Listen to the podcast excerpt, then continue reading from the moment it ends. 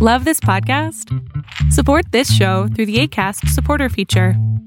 It's up to you how much you give, and there's no regular commitment. Just click the link in the show description to support now. Hey, I'm Ryan Reynolds. Recently, I asked Mint Mobile's legal team if big wireless companies are allowed to raise prices due to inflation. They said yes. And then when I asked if raising prices technically violates those onerous two-year contracts, they said, what the f*** are you talking about, you insane Hollywood ass f- So to recap, we're cutting the price of Mint Unlimited from thirty dollars a month to just fifteen dollars a month. Give it a try at mintmobile.com slash switch. forty-five dollars up front for three months plus taxes and fees. Promo rate for new customers for limited time. Unlimited more than forty gigabytes per month. Slows full terms at mint mobile dot com. We love performance, and you know it's true. Love to study musicals, it's the passion that we do. Come and hear our podcast stream. And yes, we worked real hard to cobble the song, this week's podcast theme. Hear us talk of our story, exploring Broadway films with both highs and lows, with dancers' blistered feet. Little fluff stuff from an era, innocent and beat. Hidden meanings, far-right leanings, who rule the industry. The G O P? We're, We're side by pride. We're glorified. Where education drives the listeners to Talking Musical History.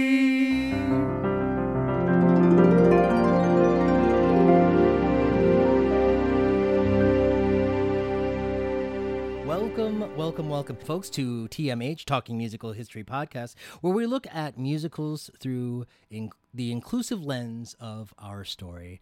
And I am Chris. And I'm Kevin. Yeah, and we're going to have a really fun time. And we thank you for your patience in sticking with us as we have episodes when we are able to. So we'll continue to bring you more Talking Musical History as we continue. Talk about forty-second Street and a little bit about the Hays Code and Busby Berkeley and, of course, uh, Ginger Rogers, yes. uh, one of the greatest performers. And uh, um, all of this is leading up to... Um, We're leading to the next cast and Singing in the Rain. I love it. Oh, yeah. forty-second Street, uh, one of the musicals that definitely inspired uh, Singing in the Rain, way of creating dynamic, moving shapes and images and chevrons and whatever. You know, Busby Berkeley is pretty much like making the same film every time. He's like he's like the musical version of Michael Bay. And we're going to talk about him, and we're going to obviously talk about the New Deal because that's happening around the mm-hmm. same time. Yeah. And we're also going to talk about the forty-second Street clones. You know, you got Gold Diggers of nineteen thirty-three well, they're, they're, and nineteen thirty-five. They're precursors and postcursors, I'll say. The New Deal was a series of programs, public work projects, financial reforms, and regulations enacted by President Franklin Delano Roosevelt in the United States between nineteen thirty-three and nineteen thirty-nine. And uh, forty-second Street uh, comes out at the beginning of that, uh, nineteen thirty-three. In this time period, Bradford Ropes wrote the original book for forty-second Street. I read it, and it's a novel. I didn't read all the, all the whole thing, but I got the gist of it. Um, I read somewhere that like the director of the show in forty-second Street is supposed to be gay. Maybe this is where Julian started to be like, quote unquote, a gay name, you know, because it's a joke. It's like you took all the good names from us, like Bruce and Julian, you know. In the original Bradford Ropes novel, Julian and Billy are lovers. Since same-sex relationships were unacceptable in films by the moral standards, Hays Code, of the era, the studio substituted a romance between Billy and Peggy instead. Um, although in one scene, as director Julian Marsh puts his arm around choreographer Andy Lee, and he asks if he has a date for the evening, who replies, no. M- immediately Marsh replies, come on home with me, will you? I'm lonesome. Right? And then, like, you're thinking, oh, I know where that's going. But it doesn't go anywhere because of the Hays Code. And, you know, you'd think maybe in the musical, like, with an update. Right, they would have. But no. The boy he's interested isn't really gay. Mm-hmm. And then all of a sudden it's now like, oh, no, well, he's not really gay either.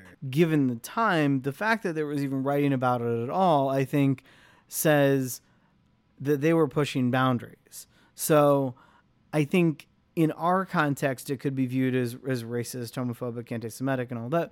But the fact that it was happening thirty-one, the book, there was references to Bill Robinson, Bojangles, the Shubert brothers, Sam and Jacob of the Shubert Theaters. The, one of the quotes from the book puts directly into context about what all about forty-second Street. This is spoken by Julian Marsh's character. Your speech on sentiment was admirable. Sigh, it's a it's a minus quality in our profession. I'm accepting your offer not because I have any flaming passion for you two boys, but for the good and sufficient reason that I hope to make a little money. The book talks about abortion and gay men, and all of that is removed by the time that it makes it to a, a show. The novel of Prohibition, it depicts the city awash in alcohol of dubious quality and flasks and bottles being transported with impunity, speakeasies abounding, and as a result, gangsters not only proliferating but making inroads into respectable society. So there's where forty-second Street line of, you know, the underworld comes to meet the elite. Not much is known about the author, but he was a dancer and had a high level of knowledge he imparted to others about his show business at the time. He, his following novel was Stage Mother, movie with music by Arthur Freed and Nacio Herb Brown, also released by M G M. In addition to Singing in the Rain, another connection there, yeah. He also wrote many Western stories and screenplays for Abbott and Costello. Oh, that's so cool. Abbott and Costello is one of my favorites. Uh, if you haven't seen any work by Abbott and Costello, I strongly suggest it. The film, nineteen thirty-three film, was directed by famed vaudeville actor and co-star to Charlie Chaplin, Lloyd Bacon, as we see such stars such as B B Daniels, who was the first on-screen Dorothy in The Wizard of Oz, nineteen ten short. Ooh. The famous, at the time, pair, Dick Powell and Ruby Keeler, married and named by the press Miz Al Jolson. Right. He's always around. And the legend herself, of the fifteenth film she was in at the time, gorgeous Ginger Rogers. What does Singing in the Rain and Ginger Rogers have in common? What? Ginger Rogers is named uh, Virginia Catherine McNabb. And uh, l- now let me tell you how they relate. Ginger is pretty much uh, Don Lockwood. Starts off like, you know, dancing in like, you know, like random spots and pre- performing in random spots. And then like he gets on the vaudeville and, you know, like she, this is her life too. She would be one of R K O's top female star performers for much of the nineteen thirties. She would work on as many as seventeen other films before forty-second Street came out. And that was before Fred Astaire. She performed in ninety-three films and earned an Oscar. So Ginger's mother, Layla, was a writer that encouraged her to follow her passions, and she would. It all started in a Charleston competition in nineteen twenty-five in Dallas, where Ginger began her award-winning career. Ginger described the experience like this. I loved the feeling of being on. The music started, and then the contagious Charleston triggered my toes. The Charleston wasn't difficult. Anyone who could lift one foot off the floor could learn to dance. The music had an exciting and compelling beat, and once you started, you never wanted to stop. Ginger, representing Fort Worth and defeating uh, a male Dallas competitor in an encore. Um, now that that's a movie, man, with a group called Ginger and the Redheads, and uh, uh, her cousin Peppy was in it too. So this eventually landed Ginger in gigs at Broadway, um, debuting in the musical Top Speed. In a lot of ways, Ginger reminded me of Debbie Reynolds, right, from Singing in the Rain as well. Like, that's the other connection, right? Well, even her middle name. Yeah, right. Debbie Reynolds, just like Ginger Rogers, like, they didn't really learn to dance. They just did it. Oddly enough, to, to connect it to our previous podcast of uh um of the, the yeah the jazz singer, Ginger Rogers, Lucille Ball, and Lucy Arnez danced the Charleston on uh, the Lucy show. Oh wow, that w- would have been kick ass. But to be there yeah, in person, po- perform in and person. Yeah. And also like. Even to be one of those actors, to be in the space of that other actor, you know, between Lucy Ball and Ginger Rogers. Oh, yeah. You yeah, know, no, they, they between the fun. two of them, that would have been an, an amazing experience to be either one of them in the presence of, of the other. Ginger uh, mentions that a director said to her, look, if you would learn how to dance and learn how to sing and learn how to act, you'll get somewhere, but otherwise, no. How wrong he was. She must have thought to herself, it's like, wait a second. Did I win that Charleston competition? Huh. Did I? Did I tour, like, all over the country? Huh. Was I on Broadway? All right, whatever. Uh, she never really said who the director was. I kind of feel like it might have been Busby Berkeley. Could have been.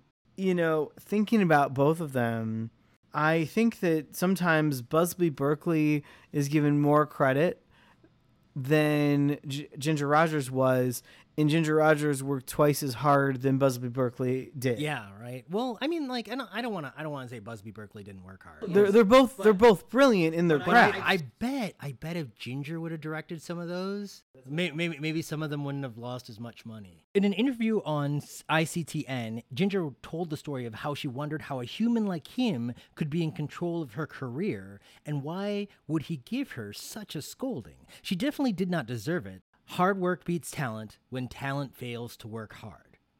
But when talent chooses to work hard, you better clear the floor, boys, because that's Ginger Rogers. This is like my problem with Busby Berkeley. His movies tend to be a little bit recycled, right? Like, and, and there's nothing, I like, recycling is super important. Yes, right? We should and, all recycle. But like, you know, you don't you don't make something worse with recycling. You make something better and useful with recycling. That's the plan. The queens that take the trash and make it look like trash on the runway. For, exactly, right? They don't get very far. Or, or the, the Heidelberg Project in Detroit. Uh, nineteen thirty-three, uh, basically R K O grabbed her out of contract uh, right from the nose of the Warner Brothers team. Uh, nineteen forty is when she won that Oscar we talked about. Her having an affair with uh, Howard Hughes and whatever, you know, his wooing. And then, you know, at the same time, they're, you know, still like romantic interests in Katharine Hepburn. I saw The Aviator and like, you know, that was a nice story, but I feel like Ginger Rogers would have been a more compelling story to tell. Yeah, me too. Right? I really want to see Ginger Rogers' life portrayed on big screen.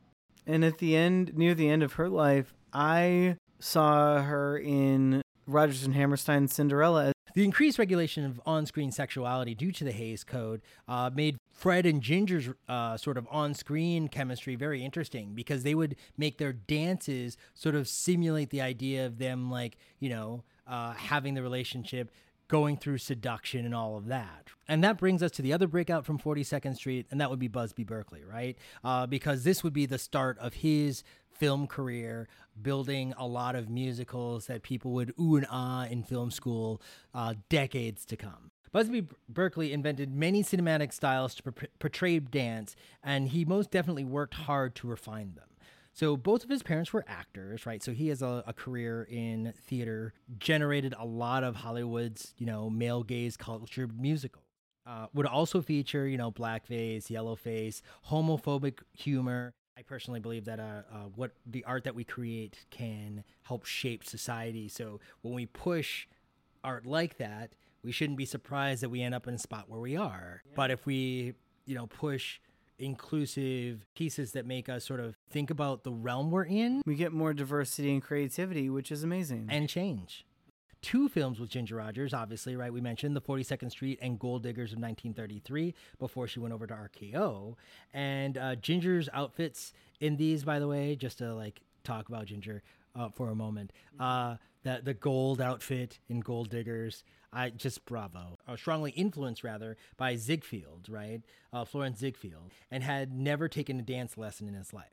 Berkeley was actually uh, rough on his dancers, basically making them work long hours. He wasn't really like an abusive person per se. Like, he's a hardcore perfectionist. Huh. I thought you would have been able to do better than that. Busby Berkeley, like Ginger, learned by watching, then doing.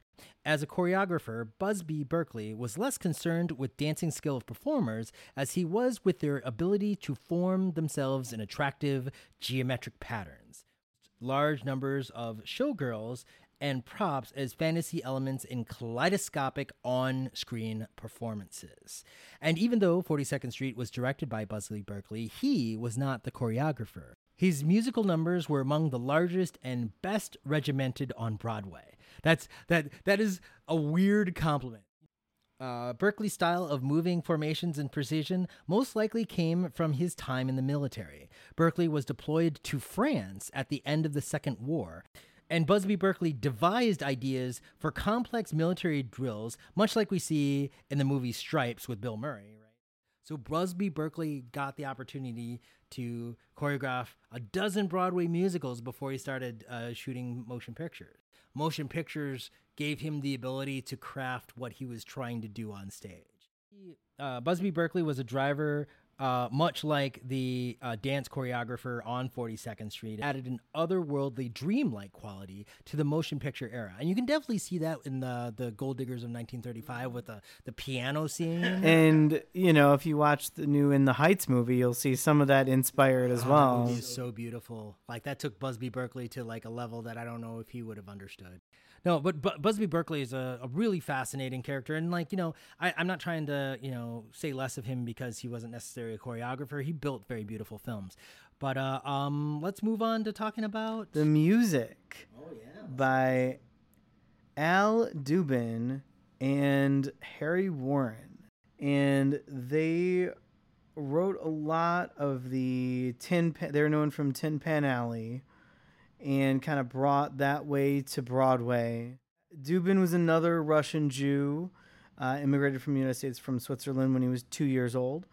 A Cup of Coffee and a Sandwich for You was his first big hit. Tiptoe through Tulips. Tiptoe to the tulips, through the... Tiptoe to the tulips with me. They wrote forty-second Street, You're Getting to Be a Habit with Me, Young and Healthy, Shuffle Off to, to Be a Habit with Me, and Shuffle Off to Buffalo. Between nineteen thirty-two and nineteen thirty-nine, they wrote sixty hit songs for Warner Brother movie musicals, including Gold Diggers of nineteen thirty-three, mm-hmm. Footlight Parade, Roman Sandals starring Eddie Cantor, Dames, Go Into Your Dance, and Wonder Bar starring Al Jolson.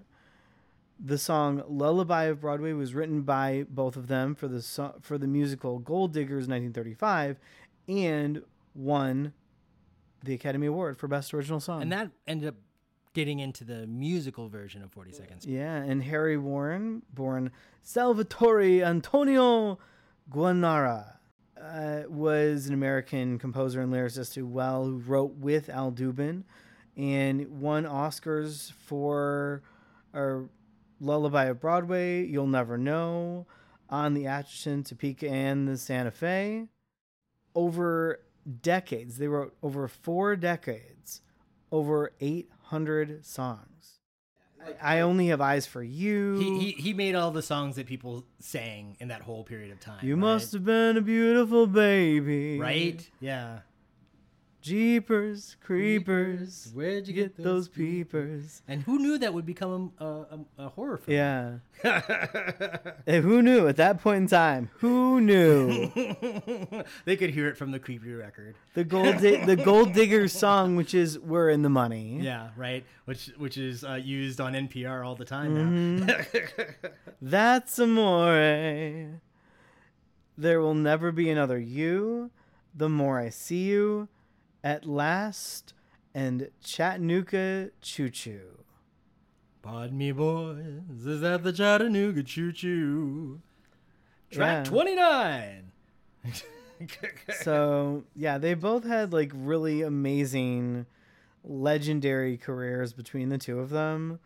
Tin Pan Alley where a lot of music greats came from around the beginning of the twentieth century in New York City, started in eighteen eighty-five and ending either in the Depression or some dated up to the end of, uh, or to the, not the beginning of rock and roll in the nineteen fifties. Uh, um, also, uh, just to, to add on to that, the nineteen fifties was the worst part of the Hays Code. The movie came out because of the Hays Code.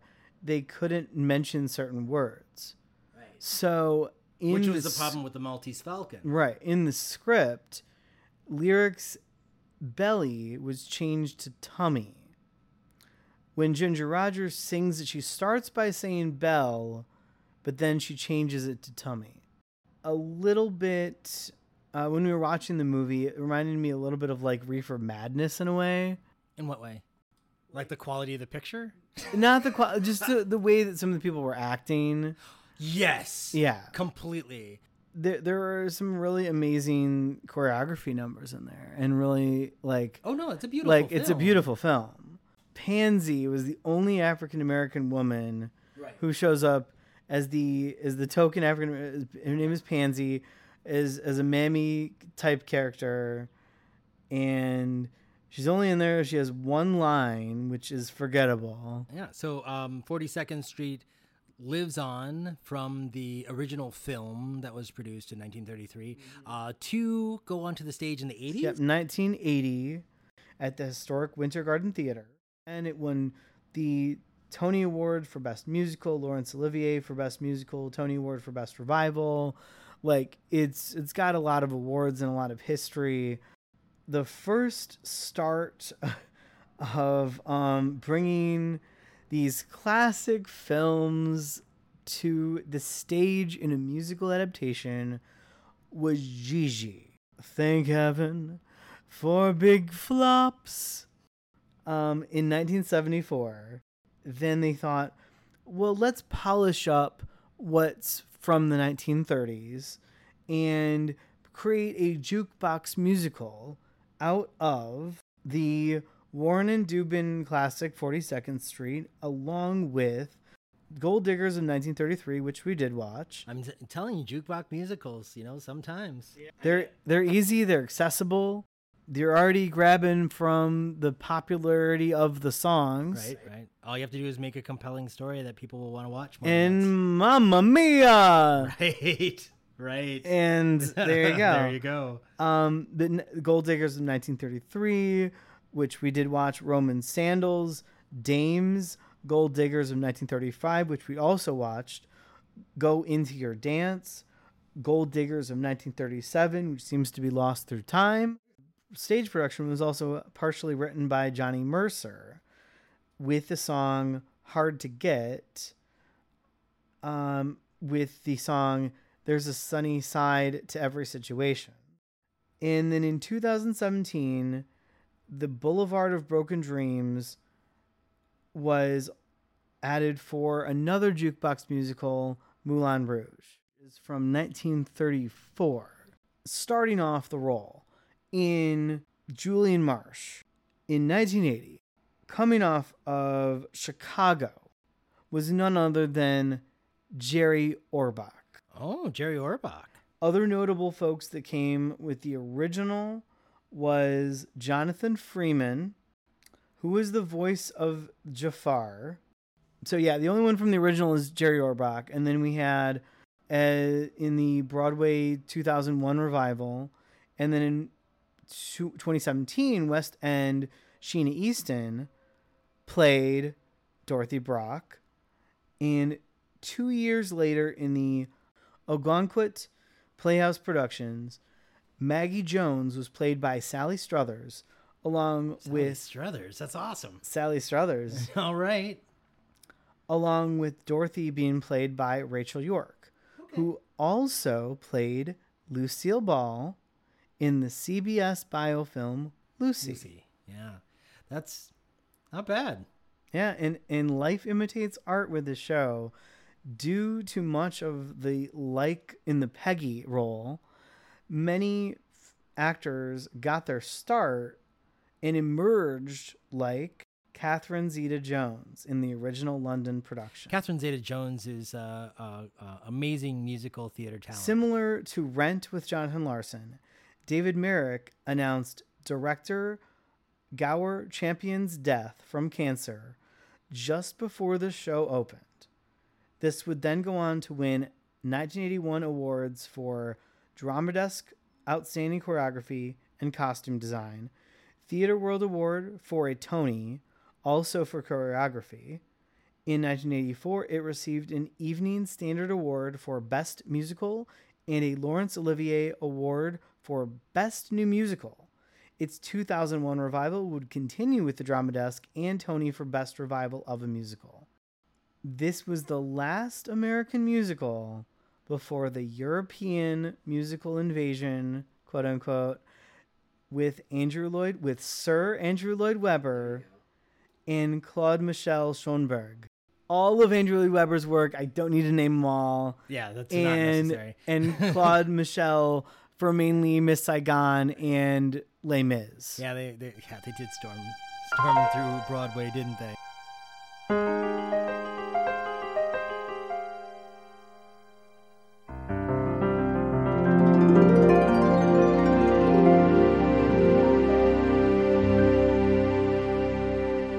After this message, we'll be right back.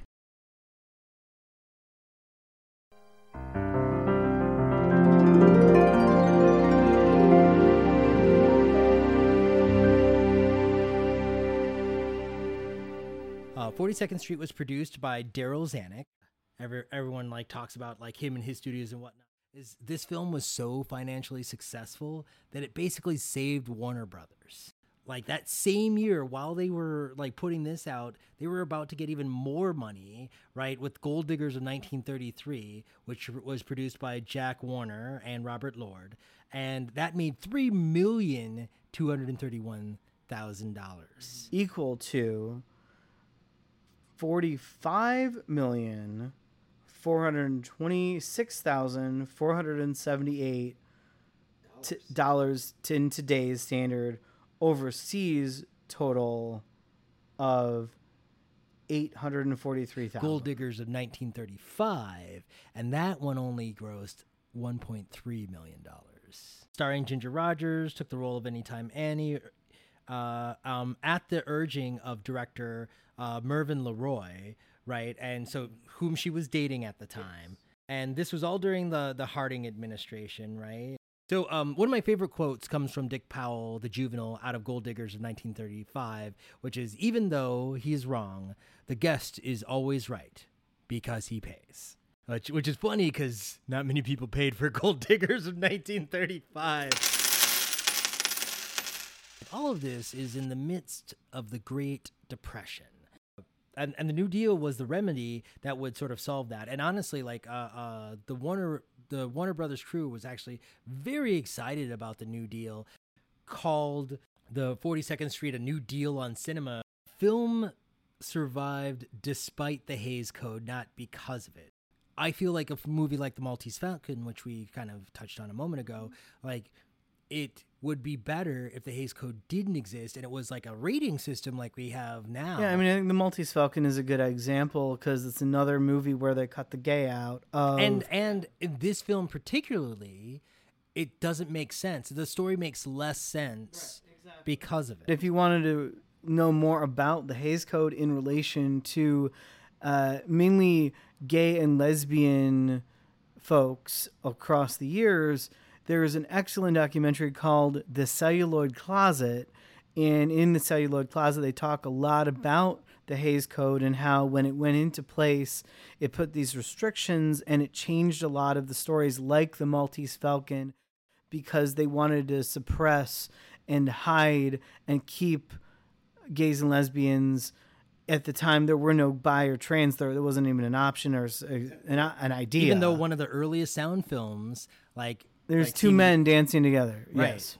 And that they do show that in The Celluloid Closet as well. So the Hays Code were, were basically this, these don'ts and being careful that were sort of proposed in uh, nineteen twenty-seven. Didn't really go into full use and like full solidification until like nineteen thirty-four nineteen thirty-four. nineteen thirty-four to nineteen fifty-four period of time, right? This twenty-year period of time. Like, only one-third of the greatest films are from that era, and a lot more films are are are after that. And that's according to A F I, the American Films Institute.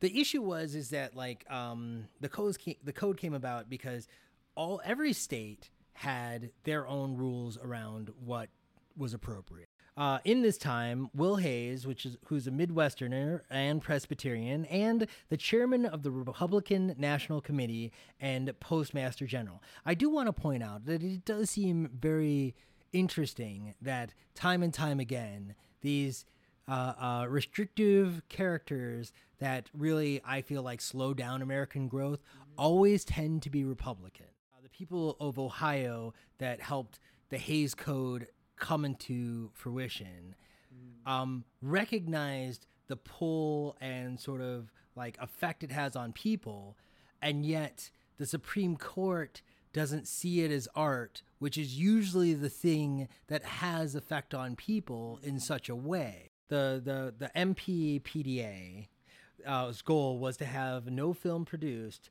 that will lower the moral standards of those who see it. Hence, the sympathy of the audience should never throw uh, thrown to the side of crime, wrongdoing, evil, or sin. Correct standards of life shall be presented on screen and subject only dramatic contrasts. So a small jury would go and review films instead of each individual state reviewing films. Full fruition with the National Legion of Decency uh, in nineteen thirty-four, who wanted the code enforced. And this was founded by the Archbishop of Cincinnati, John T. McNicholas. So we have the Catholic Church basically trying to control media in the United States. We, we talk about Gold Diggers of nineteen thirty-five, but the true first film that was affected by the Hays Code legitimately was The Bride of Frankenstein of nineteen thirty, uh, nineteen thirty-five. Um, in this film, Frankenstein was supposed to rescue um, a statue of Jesus, right? So he's trying to rescue Jesus off of the statue. The cross gets toppled, but instead they had that removed and it becomes like a statue of a bishop instead. Pope Pius the eleventh was worried about the crumbling morality, stating unhealthy and impure entertainment destroys the moral fiber of a nation.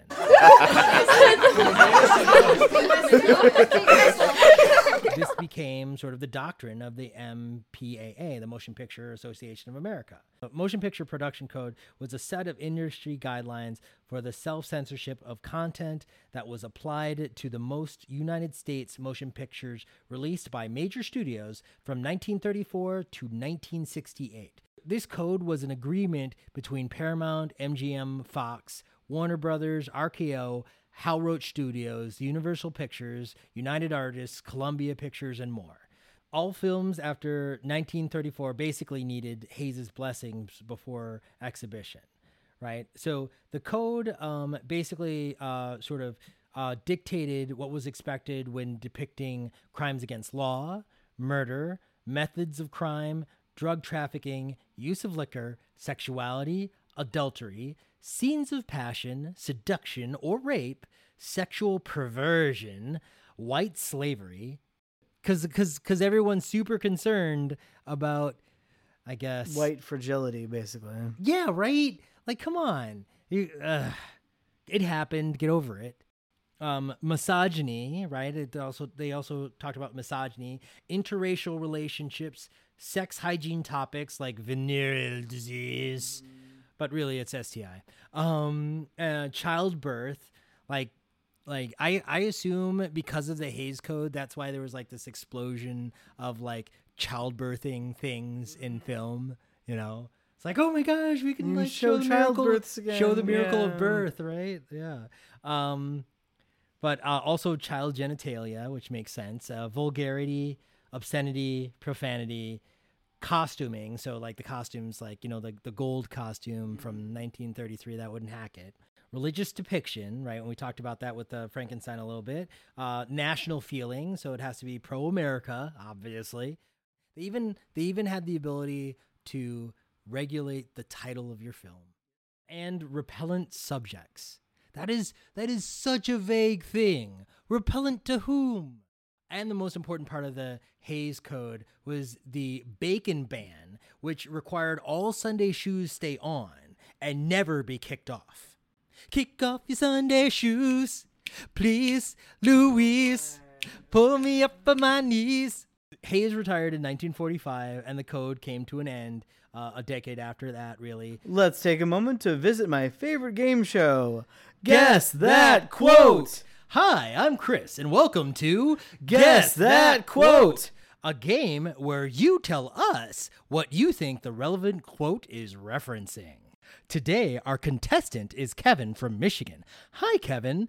My producers told me that you only respond in song. Yes, I do. Lovely. Okay, let's play Guess That Quote. Here's the quote. Their exhibition is a business, pure and simple, originated and conducted for profit, not to be regarded as part of the press of a country or organs of a public opinion. Is it about Fox News?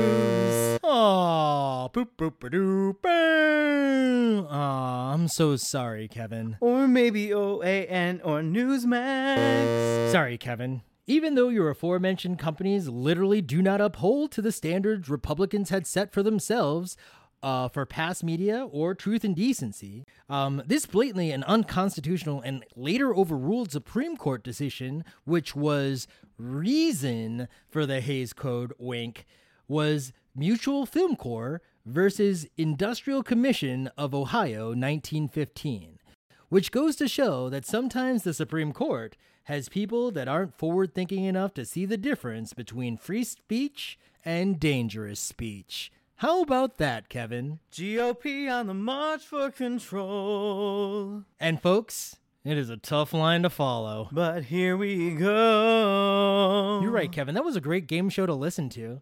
Talk about the other references in uh, forty-second Street. That is for both the nineteen thirty-three film and the nineteen eighty musical adaptation of that thirty-three film. Eugene O'Neill, Maggie Speaks. Eugene O'Neill would have given his eye tooth to have written that line in response to Peggy. Oh, don't worry about me. I learned all about men in Allentown.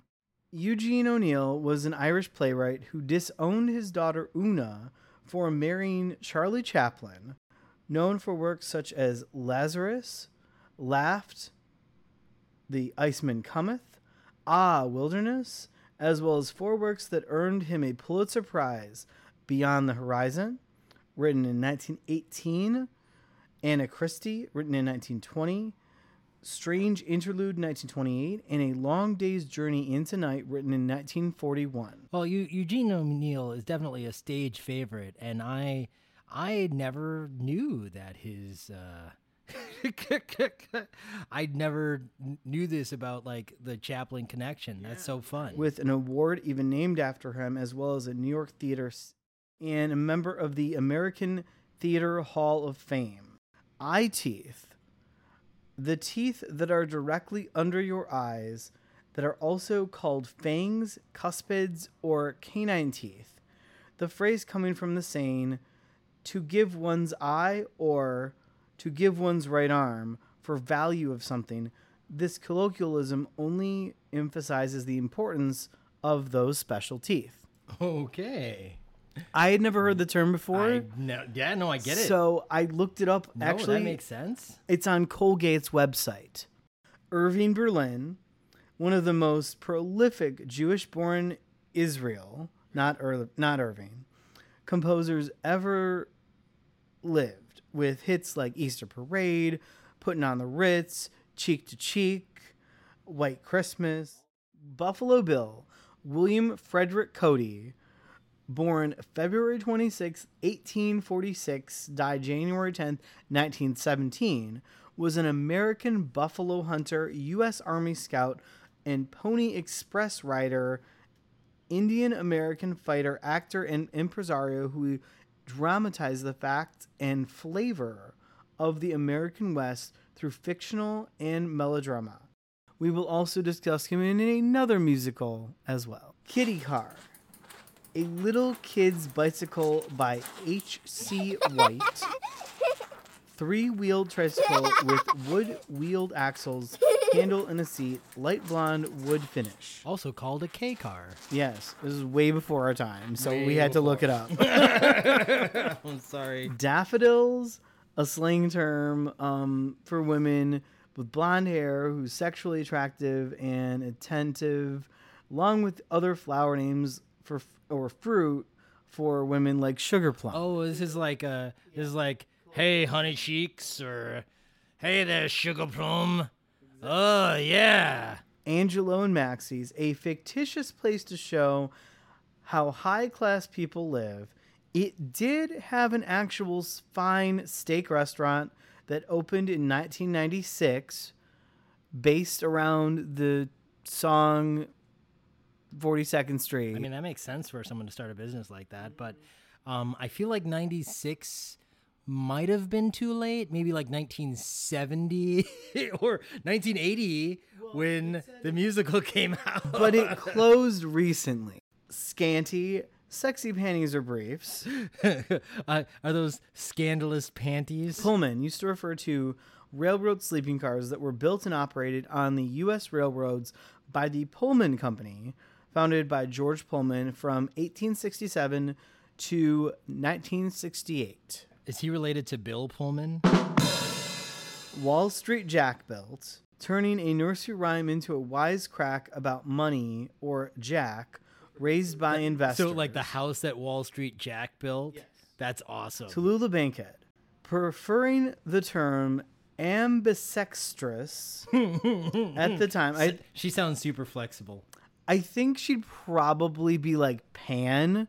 If if you were like in today's vernacular, she'd be right, right. pansexual. No, I, I, I, I like her wordsmithing. Actor, activist with legends like Cary Grant. Who worked with legends. Gary Cooper. She went against her Southern family and spoke up against racism, segregation, including the likes of Strom Thurmond.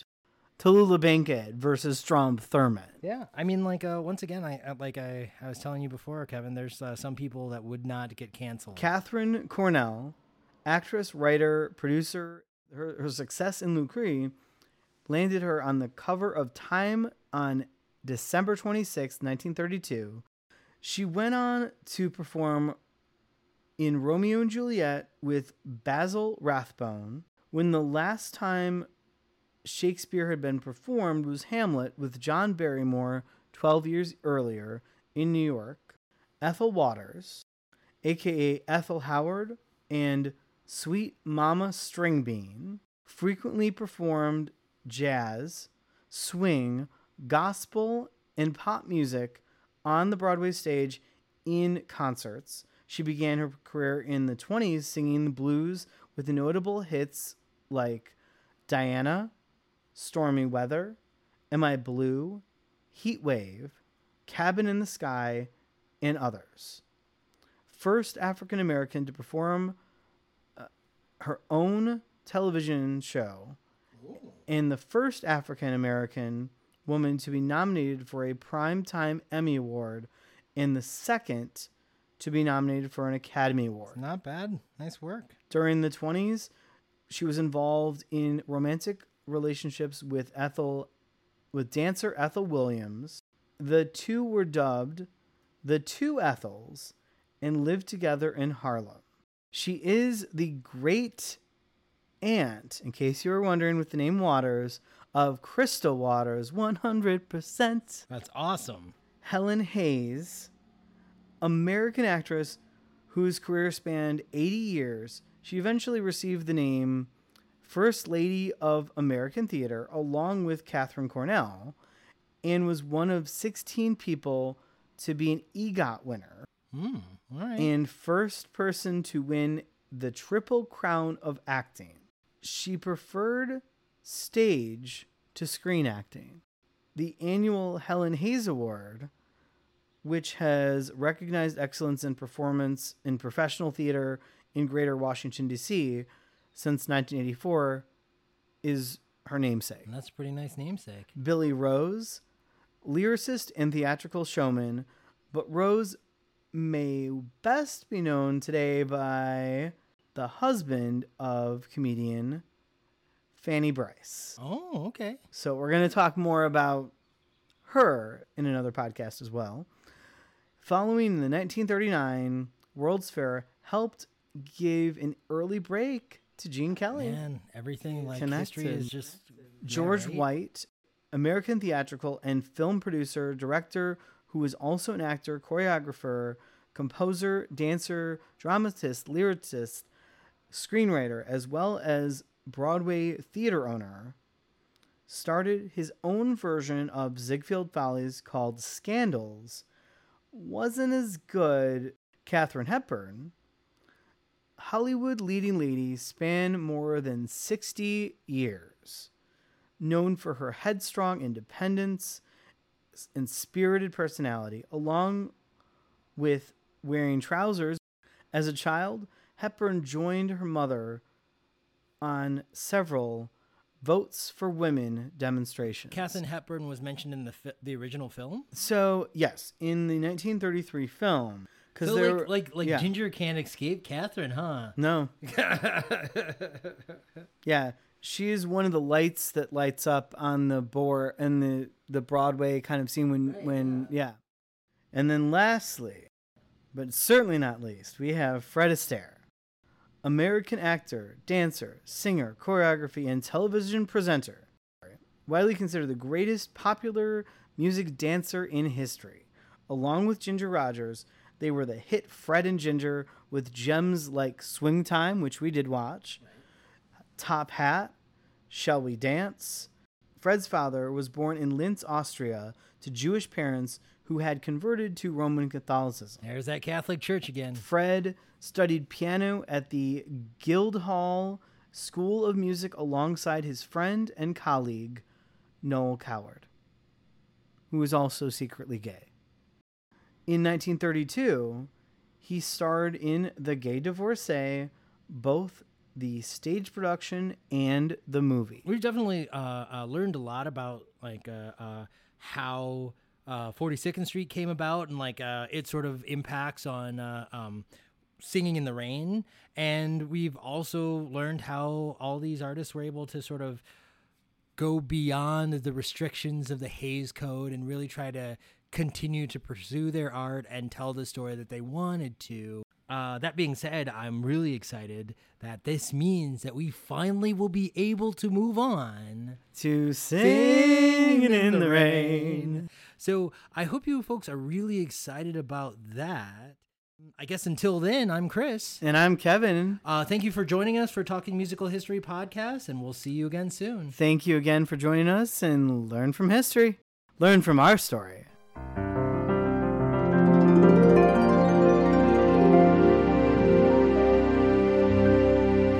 Love performance, and you know it's true. Love to study musicals, it's the passion that we do. Come and hear our podcast stream. And yes, we worked real hard to cobble the song, this week's podcast theme. Hear us talk of our story, exploring Broadway films with both highs and lows, with dancers' blistered feet. Little fluff stuff from an era, innocent and beat. Hidden meanings, far-right leanings, who rule the industry. The G O P? We're side by pride, we're glorified. Where education drives the listeners to Talking Musical History.